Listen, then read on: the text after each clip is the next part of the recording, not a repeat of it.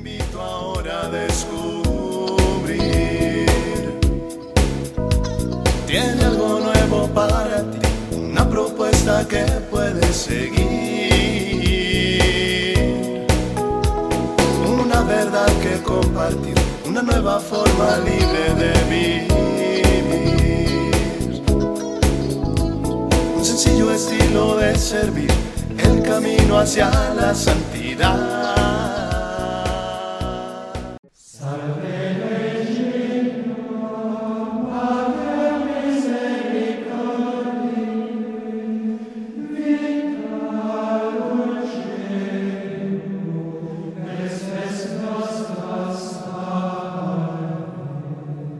Hola, qué gusto saludarte en otra cápsula de paz y bien. Invocamos al Espíritu Santo para que nos acompañe en estos minutos de reflexión, de paz, de encuentro con Jesús.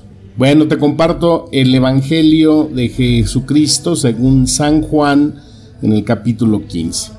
Durante la última cena Jesús dijo a sus discípulos, como el Padre me amó, también yo los he amado a ustedes. Permanezcan en mi amor, si cumplen mis mandamientos, permanecerán en mi amor como yo cumplí los mandamientos de mi Padre y permanezco en su amor. Les he dicho esto para que mi gozo sea el de ustedes y ese gozo sea perfecto. Este es mi mandamiento, ámense unos a otros, como yo los amo. No hay amor más grande que dar la vida por los amigos. Ustedes son mis amigos y hacen lo que yo les mando. Ya no los llamo servidores porque el servidor ignora lo que hace su Señor. Yo los llamo amigos porque les he dado a conocer todo lo que oí de mi Padre. No son ustedes los que me eligieron, sino yo el que los elegí a ustedes, y los destiné para que vayan y den fruto, y ese fruto sea duradero. Así todo lo que pidan al nombre de mi Padre, Él se los concederá. Lo que yo les mando es que se amen los unos a los otros. Palabra del Señor. Amén. Bueno, pues qué importante es eh, tomarle su debida dimensión a este Evangelio, donde encontramos ese gozo de Cristo al amarnos, porque Él desde la creación hasta la redención, todo lo ha hecho por amor. Todo lo ha hecho con esa entrega en donde en ninguna otra religión del mundo podemos encontrar esto. Un Dios que se abaja, un Dios que se hace entre nosotros, un Dios que permanece en nosotros, que nos ama, que se hace nuestro amigo, que ya nos llama siervos, que nos pone a nuestro nivel y nos ofrece siempre esa estadía, esa presencia suya. ¿Quién como tú, Señor? ¿Qué otro Dios puede eh, tener esta cercanía con aquel que lo recibe, que lo acepta, que lo reconoce como su Señor y Salvador? Y eso es algo que para nosotros en la estadía de los sacramentos, ahí Él sigue estando y permanece con nosotros en cada instante, en cada momento, no se aparta. Y por eso es la importancia de que para nosotros el significado de un sagrario donde está esa presencia de Jesús en su sacramento, pues para nosotros tenga esa atracción, ¿no? Como, como un imán, ¿no? ¿Has visto o has tenido alguna vez un imán en tu mano? ¿Qué hace un imán? Pues atrae el hierro, atrae el metal. Pues así como el imán atrae el, hierro, así el sagrario atrae los corazones de quienes amamos a Jesús. Y es una atracción tan fuerte que se hace irresistible. Y por eso es que no se puede vivir y, no se puede concebir nuestra vida de fe sin ese Cristo Eucaristía. Ahora bien, ¿qué pasa cuando un imán no atrae el hierro? San Francisco de Sales lo explicaba de esta manera. Decía, cuando un alma no es atraída por el imán de Dios, se debe a tres causas. O porque ese hierro está muy lejos, o porque se interpone entre el imán y el hierro un objeto duro, por ejemplo una piedra que impide la atracción, o porque ese pedazo de hierro está lleno de grasa que también impide la atracción. Decía también San Francisco de Sales. Estar lejos del imán significa llevar una vida de pecado y de vicio muy arraigada. La piedra sería la soberbia. Un alma soberbia nunca saborea a Dios y eso siempre va a impedir la atracción. Y la grasa sería cuando esa alma está rebajada, desesperada, por culpa de los pecados carnales y de la impureza. ¿Y cuál es la solución? Nos dice que el alma alejada haga el esfuerzo del hijo pródigo, que vuelva a Dios, que dé el primer paso a la iglesia, que se acerque a los sacramentos y verá cómo sentirá la atracción de Dios, que es misericordia. Que el alma soberbia se aparte de esa piedra de su camino y verá cómo sentirá la atracción de Dios que es dulzura y bondad.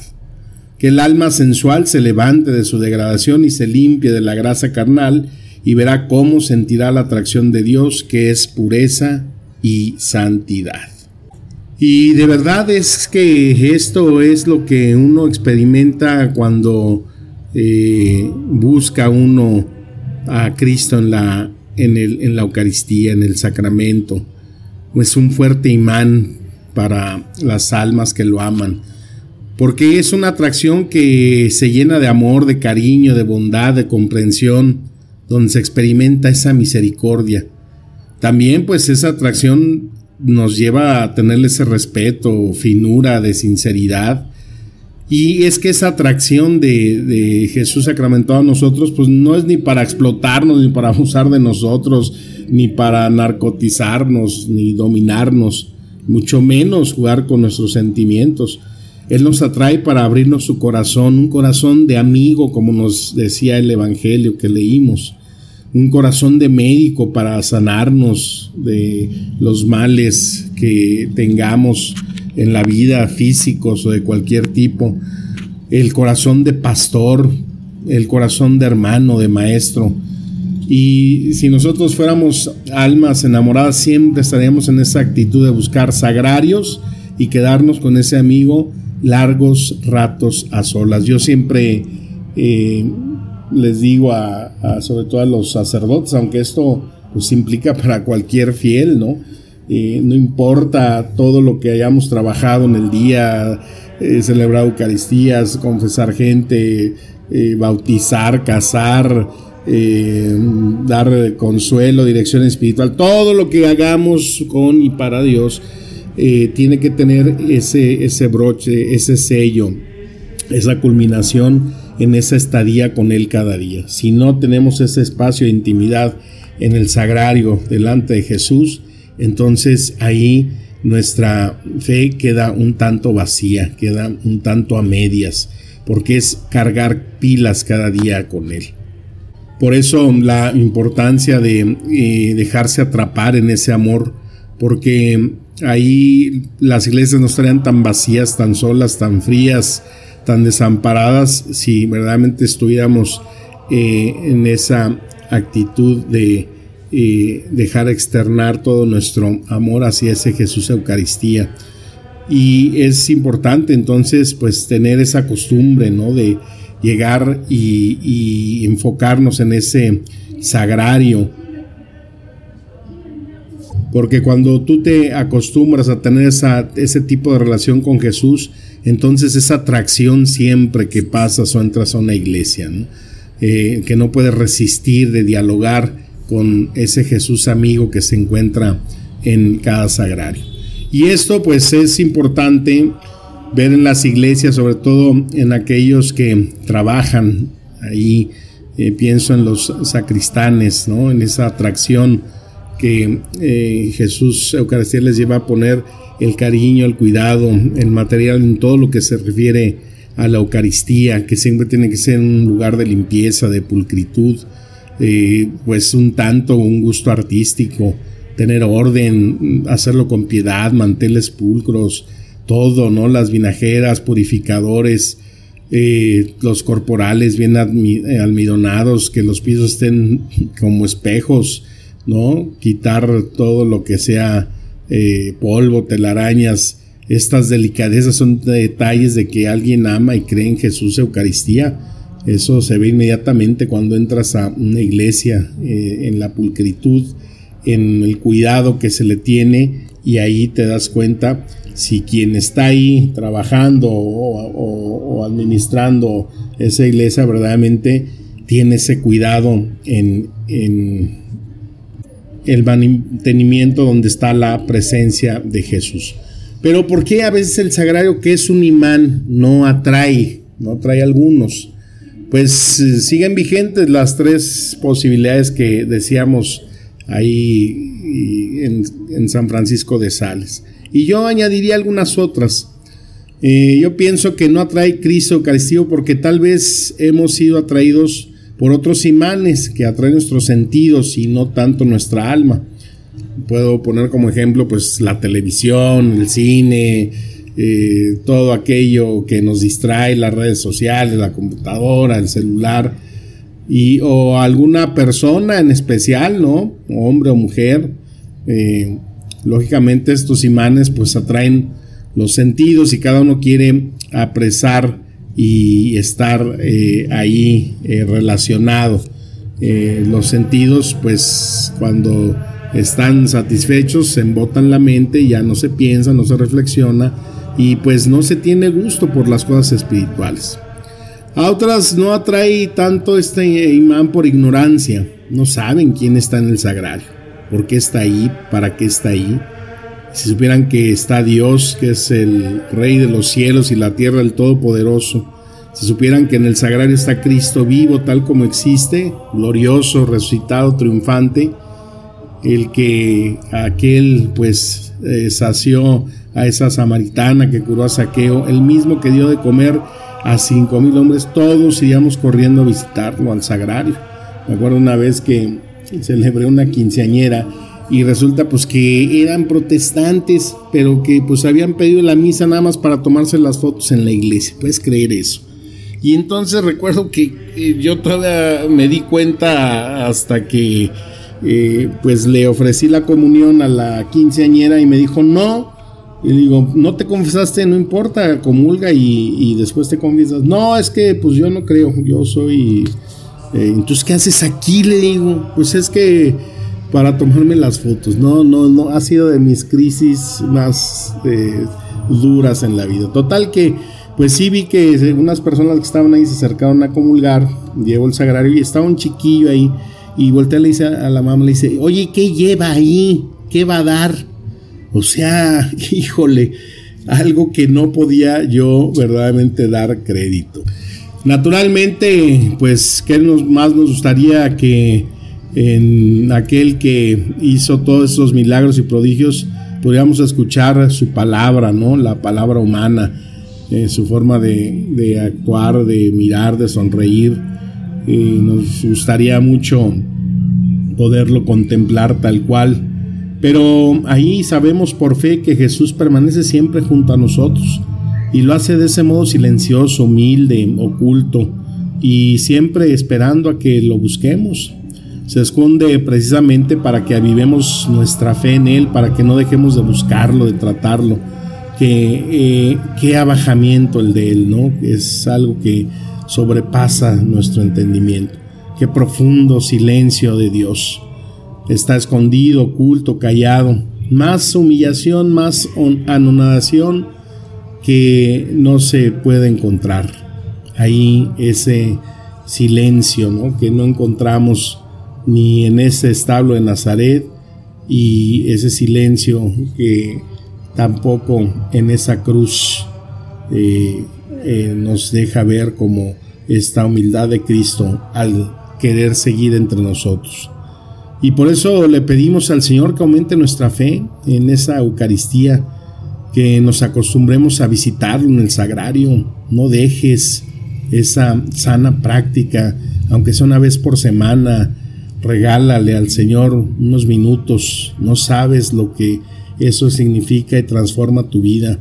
Que seas tú ese imán que nos atraiga siempre, Señor, en todo momento, para que nos ayude a quitar todo que pueda impedir esa atracción divina, que nos disminuya la soberbia, el apego al mundo, los placeres, la rutina, la inconsciencia, la indiferencia, todo eso que el Maestro nos da en el sagrario. Él está aquí, Él nos llama, así como Marta le dijo a su hermana, el maestro está aquí, te llama, el Señor está aquí y te llama.